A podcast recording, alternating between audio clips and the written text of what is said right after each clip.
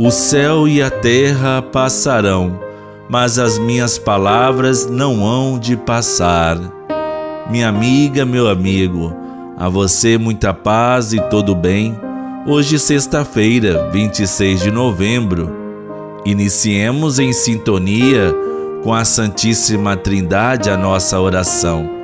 Em nome do Pai, do Filho e do Espírito Santo. Amém. O Deus da esperança, que nos cumula de toda alegria e paz em nossa fé, esteja conosco. Bendito seja Deus que nos reuniu no amor de Cristo. Preparemo-nos para a leitura orante da Bíblia que realizamos diariamente. Vamos pedir ao Espírito Santo a graça de compreender o mistério da vida de Cristo que a palavra hoje nos apresenta. Vinde, Espírito Santo, enchei os corações dos vossos fiéis e acendei neles o fogo do vosso amor.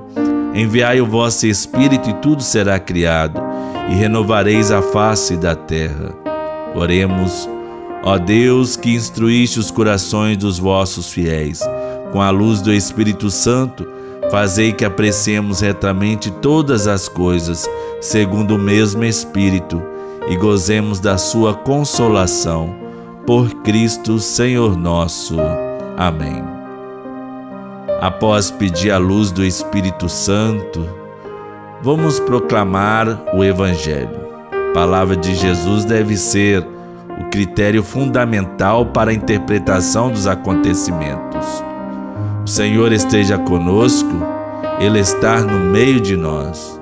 Proclamação do Evangelho de Jesus Cristo segundo Lucas. Glória a vós, Senhor.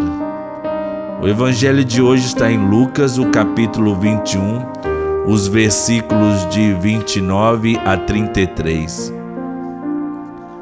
Naquele tempo, Jesus contou-lhes uma parábola Olhai a figueira e todas as árvores.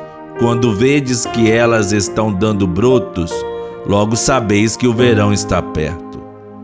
Vós também, quando virdes acontecer essas coisas, ficais sabendo que o reino de Deus está perto. Em verdade eu vos digo: tudo isso vai acontecer antes que passe esta geração. O céu e a terra passarão mas as minhas palavras não hão de passar. Palavra da salvação, glória a vós, Senhor. O que o Evangelho diz para nós?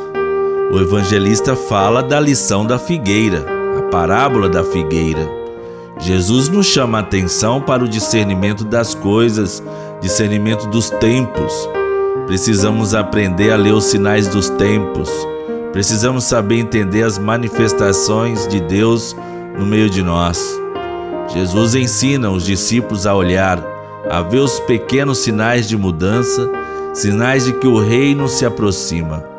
Saber que o reino está próximo é o mesmo que saber que o bem vencerá. O reino de Deus já está acontecendo. A sedução do bem, da vida, da comunhão com Deus, da solidariedade, da fraternidade, da partilha, da reconciliação, da alegria. Estes sinais se manifestam dentro de nós e cada um de nós pode perceber. Coração grato, alegre, em paz, amor aos irmãos, desejo de santidade, misericórdia, perdão. Oremos. O que o Evangelho nos leva a dizer a Deus? Ó Deus, dai-nos discernimento para perceber os sinais do vosso reino entre nós.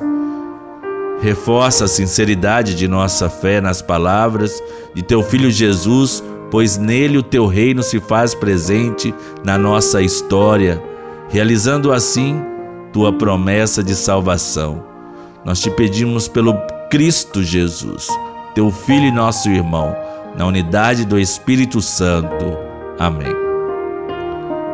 Comunicação de Jesus com o Pai foi perfeita e tudo o que ele recebeu do Pai, ele passou para nós, comunicando-se da mesma forma perfeita conosco.